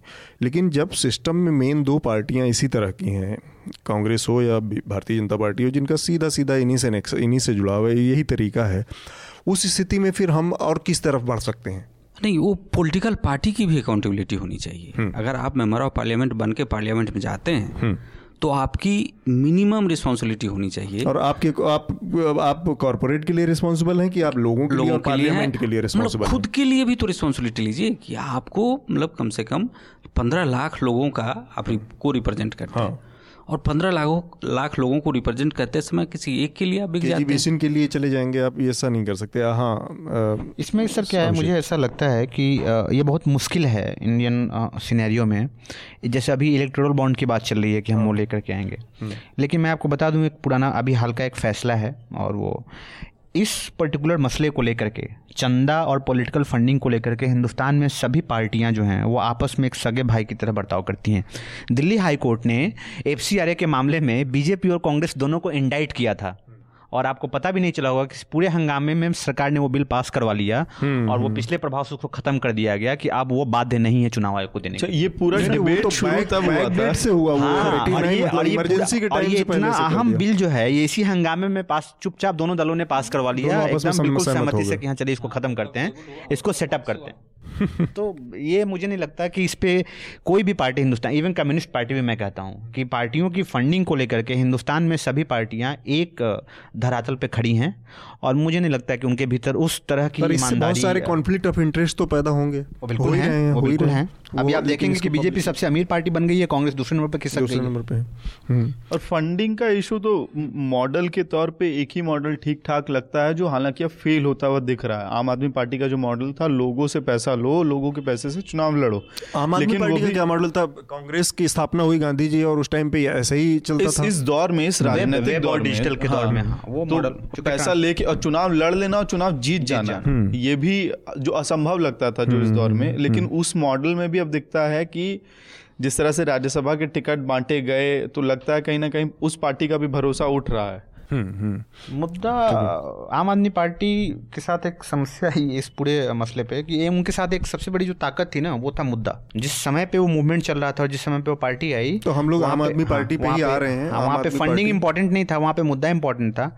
और अब जो केजरीवाल ने जो किया है मुझे लगता है कि फिर अगले बीस तीस सालों तक कोई भी व्यक्ति अगर इस तरह का ईमानदार मूवमेंट चलाने की कोशिश करता है तो उसको वो क्रेडेंशियल हासिल नहीं हो पाएगा और ना ही उसको सपोर्ट मिल हाँ, पाएगा। भरोसे का। वो एक भरोसे का कत्ल है जो केजरीवाल ने घूम किया। रहे हैं कुछ लोग आते हैं। किसानों का तो मजदूरों का मुद्दा आम आदमी पार्टी से ही जुड़ा आखिरी है इशू है जिस पर हम लोग बा, बात करने जा रहे हैं। तो कुमार विश्वास को कल एक पार्टी के मीटिंग में ये फैसला करके उनको राजस्थान के प्रभारी पद से हटा दिया गया था। हालाँकि ये तय था एक तरह से, जो और जिस परिस्थिति में कुमार विश्वास को प्रभारी का पद दिया गया था, राजस्थान पद प्रभारी का पद, वो भी एक तरह से कोई अंडरस्टैंडिंग मतलब समझौता, समझौते के तहत दिया गया था। उस समय अमानतुल्ला खान ने उनके ऊपर बहुत सीरियस चार्जेस लगाए थे और उन्होंने उसका प्रतिकार किया था और उसके बाद मीटिंग में, पार्टी की मीटिंग में बहुत कहा सुनी हुई थी। और उनके ऊपर आरोप था कि ये भाजपा के साथ मिलकर और पार्टी को और सरकार को गिराने का षड्यंत्र कर रहे हैं। कमोबेश पार्टी ने उस समय इनको खुश करने की कोई बहुत ज़्यादा उसमें रुचि नहीं दिखाई। हालाँकि उस समय दिखाने के लिए अमानतुल्ला खान को सस्पेंड किया गया था। बाद में फिर से उनको रीइंस्टेट कर लिया और उनको जिम्मेदारियाँ भी दी पार्टी ने। तो ये लड़ाई तो चली रही थी।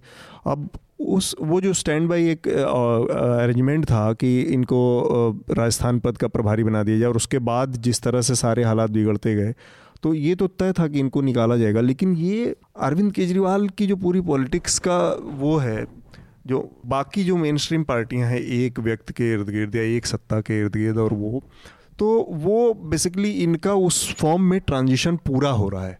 चाहे वो प्रशांत भूषण हो चाहे योगेंद्र यादव हो आनंद कुमार हो इन लोगों का या कुमार विश्वास जैसे लोग तमाम इस तरह के जो डिसेंट वॉइसेस हैं उनको साइड करते रहना। जिस तरह से राज्यसभा के टिकट दिए गए दो दो दो गुप्ता जी लोगों को तो उस ये सब मिल के ये बताता है कि आज की तारीख में अरविंद केजरीवाल किसी भी तरह की अलग पार्टी के वो, वो रिप्रेजेंटेटिव नहीं है। और और ये उस एक एक बहुत इंटरेस्टिंग वो है ना कि क्रांति होती है और जो क्रांति करके आते हैं लोग, वो एक क्लास के खिलाफ और एक नीचे मतलब एक बहुत मासेस के फेवर में क्रांति का वो बिगुल बजाते हैं।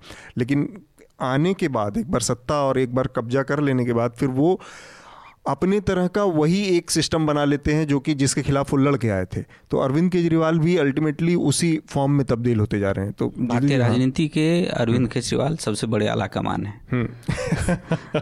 आप अंदाज़ा नहीं लगा सकते कि हम्म। कितना ऑटोक्रेट है वो। और अतुल जी ये तो नहीं होगा कि जब मेरे साथ गलत हो रहा है इनके साथ गलत हो रहा है तो आप कहेंगे कि नहीं नहीं आपके साथ गलत नहीं होगा। जब प्रशांत भूषण को योगेंद्र यादव को हाँ।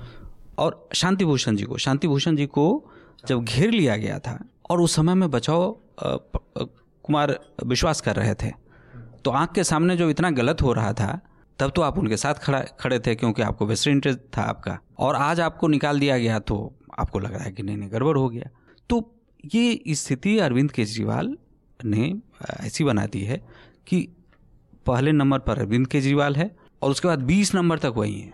एक से दस तक वही है एक से बीस तक। है। अच्छा। और इक्कीसवें नंबर पर कि जिनको जिनको जोड़ना हो जोड़ दीजिए। पॉलिटिक्स के लिहाज से ये क्योंकि देखा जाए तो कोई बड़ी सफलता इस दौरान नहीं मिली है दिल्ली के बाद। एक बड़ी सफलता उल्लेखनीय सफलता कह सकते थे पंजाब को जहाँ पर पंजाब में मेरे ख्याल से चौबीस या पच्चीस विधायक principal opposition party principal opposition party हैं।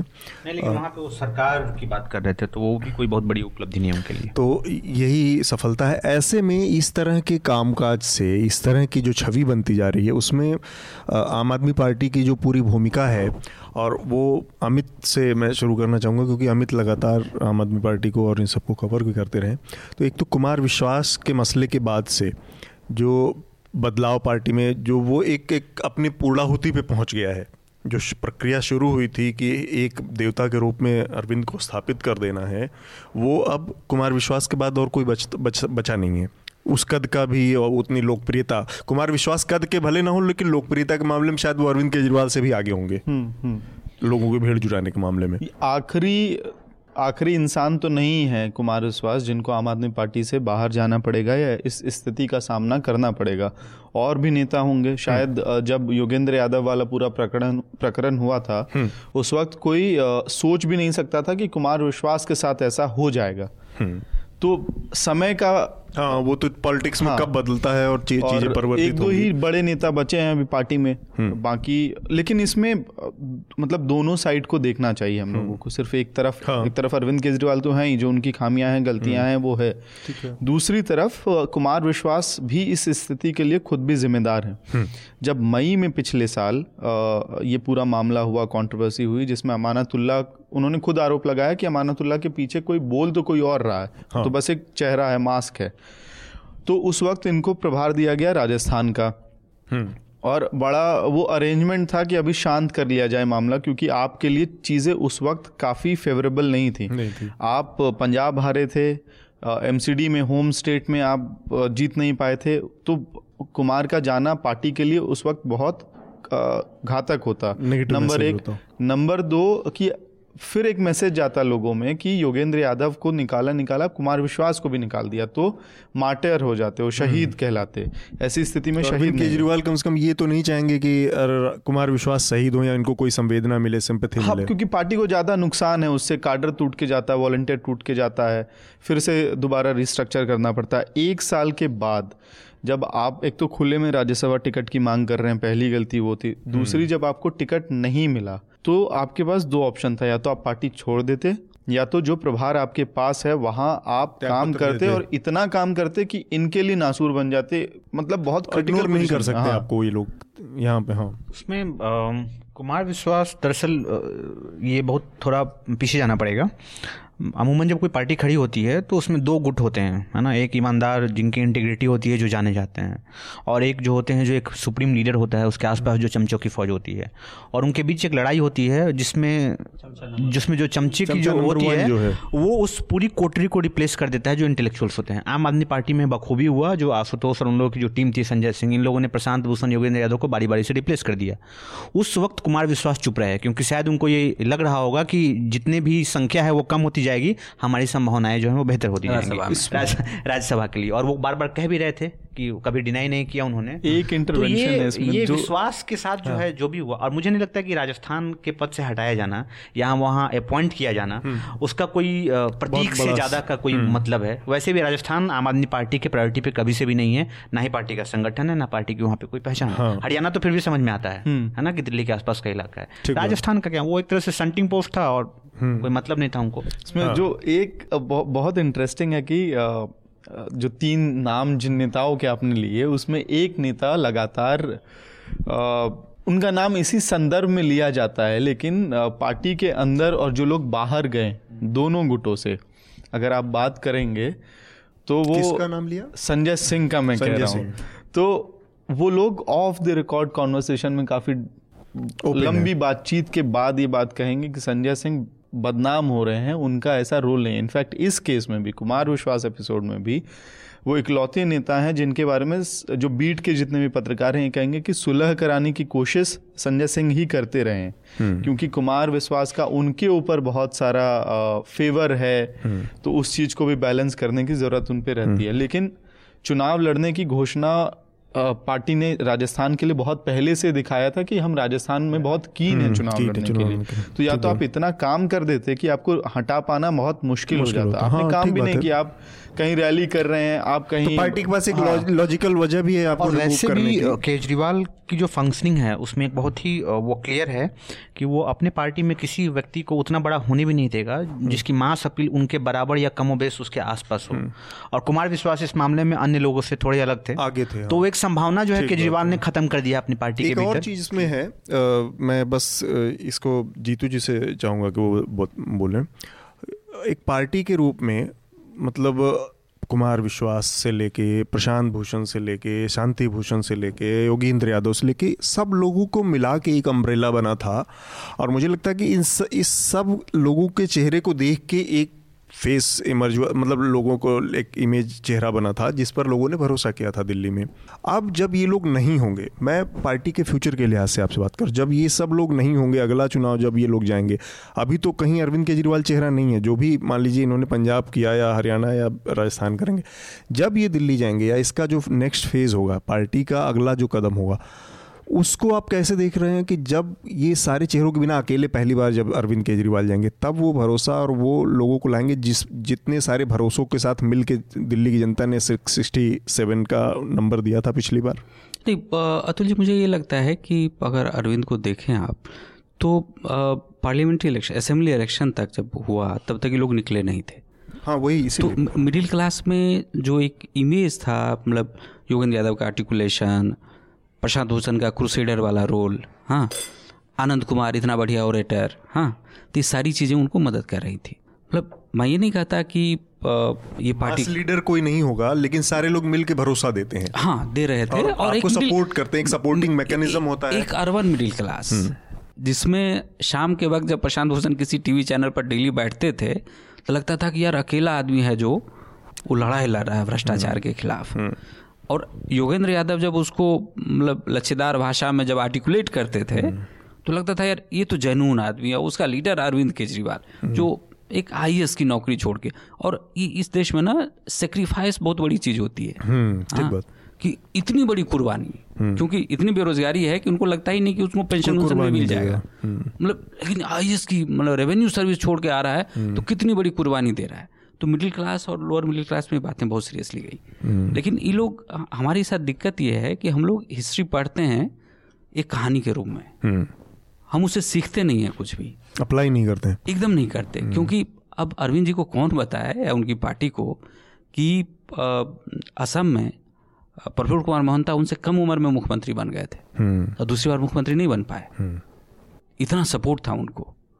ठीक बात। तो हाँ मतलब कुछ काम उन्होंने हेल्थ में किया है मतलब एजुकेशन में में किया है। तो ऐसा नहीं कि पार्टी वाइपर हो, हो जाएगी। हम्म। लेकिन पार्टी बहुत स्ट्रॉन्ग होगी ये तो पार्टी जो विकल्प के रूप में बनने की जो संभावना नहीं, है नहीं, वो तो उसमें उसको कैसे देखेंगे? मतलब उसको एक इलेक्शन वंडर के रूप में आप देखिए। क्योंकि लोकसभा वाले में भी जितने बड़े बड़े चेहरे जुड़े थे उस समय गांधी से लेके राजमोहन गांधी से लेके और तमाम लोग थे जिन लोगों ने एक टाइम पे जुड़े। वो आज की तारीख में सारे लोग कहीं न कहीं अलग हो गए मेधा से लेके तमाम चीज़ें। हाँ अमित क्या कह रहे थे और ये फैक्ट भी है ना कि जो राज्यसभा चुनाव के लिए इन्होंने खुद बोला ऑन रिकॉर्ड आके मनीष सिसोदिया ने कि हमने 16 लोगों को अप्रोच किया था टिकट के लिए इंक्लूडिंग रघुराम राजन। कोई नहीं तैयार हुआ। नहीं हुआ। तो ये, भी तो सोचने की एक्सेप्टेंस की बात है कि एक्सेप्टेंस नहीं है इसका मतलब या भरोसा नहीं है लोगों का आपके ऊपर। अच्छा और इनके लिए लर्निंग मॉडल भी खुद कहीं दूर नहीं जाना है इनको असम असम भी नहीं जाना चाहिए। आईएससी का मूवमेंट खड़ा करने वाला आदमी जिसने पैन इंडिया एक मूवमेंट खड़ा किया वो इसलिए हुआ था क्योंकि हर जगह से तमिलनाडु से लेके आपने जो है दिल्ली पंजाब बिहार झारखंड हर जगह से एक्टिविस्ट का पूरा एक पैनल तैयार किया और हर जगह फेसेस खड़े किए। एक सेंट्रल फेस तो था लेकिन लोकल लेवल पे भी आपको इनपुट देने के लिए लोग थे। और पार्टी जब आप बनाते हैं तो धीरे धीरे धीरे धीरे छटनी करते करते करते आपने जो है अरविंद सेंट्रिक पार्टी बना दिया पूरा ठीक बात है। और इसका मतलब मैं कंक्लूजन के तौर पे एक चीज़ देख रहा था कि हाल फ़िलहाल में इन्होंने बड़े तो पैमाने पर माफिया मांगी लोगों से और हालाँकि उसका लॉजिक इनका था कि एडमिनिस्ट्रेशन में और गवर्नेंस में प्रॉब्लम आ रही थी कोर्ट कचहरी के चक्कर अरविंद को लगाने पड़ रहे थे पर मेरा मानना है कि नेता है और अगर लड़ते हुए दिखना चाहता है और कुछ बदलने की या लोगों को दूसरे तरह की पॉलिटिक्स देने का भरोसा तो आपको लड़ना चाहिए। आपको इसका मतलब तो इस इन माफियों से अरविंद केजरीवाल ने कहीं ना कहीं अपनी जो क्रेडिबिलिटी थी अपनी विश्वसनीयता को भी कमज़ोर किया है। और इस विश्वसनीयता इसीलिए मैंने उस शब्द का इस्तेमाल किया कि अब वो जो मुख्य धारा वाली जो पार्टी है उसके रूप में पूरी तरह से आम आदमी पार्टी परिवर्तित हो चुकी है। हाँ तो अरविंद कहते थे ना कि राजनीति कैसे होता है मैं सिखाऊँगा। हम्म। तो सही में वो सिखा रहे हैं कि जिनसे भी कुछ आरोप लगाओ माफ़ी मांग लो। अब अरविंद के पास काम कितना है? सारा विभाग तो उन्होंने बांट दिया है। उनके पास कोई पद विभाग में मंत्रालय कुछ है नहीं, है। पानी पानी पानी का विभाग है जहाँ बहुत खराब काम हो रहा है। कपिल ये मिश्रा इतना से बुरा दौर रबिश चल है क्योंकि कांग्रेस जैसी पार्टी का जो प्रेसिडेंट हैं वो दो ऐसे मामले हैं जिन जिनमें उनको बार बार पर्सनल अपीयरेंस के लिए पेश होना पड़ता है। एक भिवंडी कोर्ट में जो मानहानि का मामला चल रहा है और एक नेशनल तो ये कहना है कि बार बार जाना और वो समय खर्च हो रहा था ये बहुत हाँ बेतुका मतलब बेहुदा ये ये सब कहने का ये सब चीज़ों में जनता कितना भरोसा करेगी लगता वो है तो कि वो कांग्रेस से बड़ी पार्टी है आम आदमी पार्टी है राहुल गांधी से बड़ा उनका पैन है अपीयरेंस और ए, एक आप ईमानदार पॉलिटिक्स को आपने किल कर दिया। क्योंकि उसकी जब- संभावनाओं को हाँ, संभावनाओं को किल किया। क्योंकि अगर हम किसी के ऊपर आरोप लगाते हैं ना तो एक विश्वास था कि वो करे। और अब तो हर एक टुच्चा जो है कोई आदमी अगर मैं आरोप लगाऊँ मेरे पास भले ही डॉक्यूमेंट्स हो वो भरोसा नहीं करेगा। मानहानि का मुकदमा और ये प्रक्रिया काफ़ी लंबी हो चुकी है। ट्रोल यही तो करते हैं कि आपके हर चीज़ को दूसरा एक नैरेटिव लाके और उसको डिस्क्रेडिट करने का काम करते हैं। तो ये चल ही रहा है और उसमें कहीं ना कहीं आपने आग में उस घी और घी डालने का काम किया है। तो हम अपने अंतिम उसके पड़ाव की तरफ़ आ गए हैं। बस हम रिकमेंडेशन आप लोगों की जानना चाहेंगे। अभिषेक आपका रिकमेंडेशन क्या होगा श्रोताओं के कि लिए? हमारे श्रोताओं को एक पुस्तक है the Muslim politics in India ये हामिद दलवई की पुस्तक है।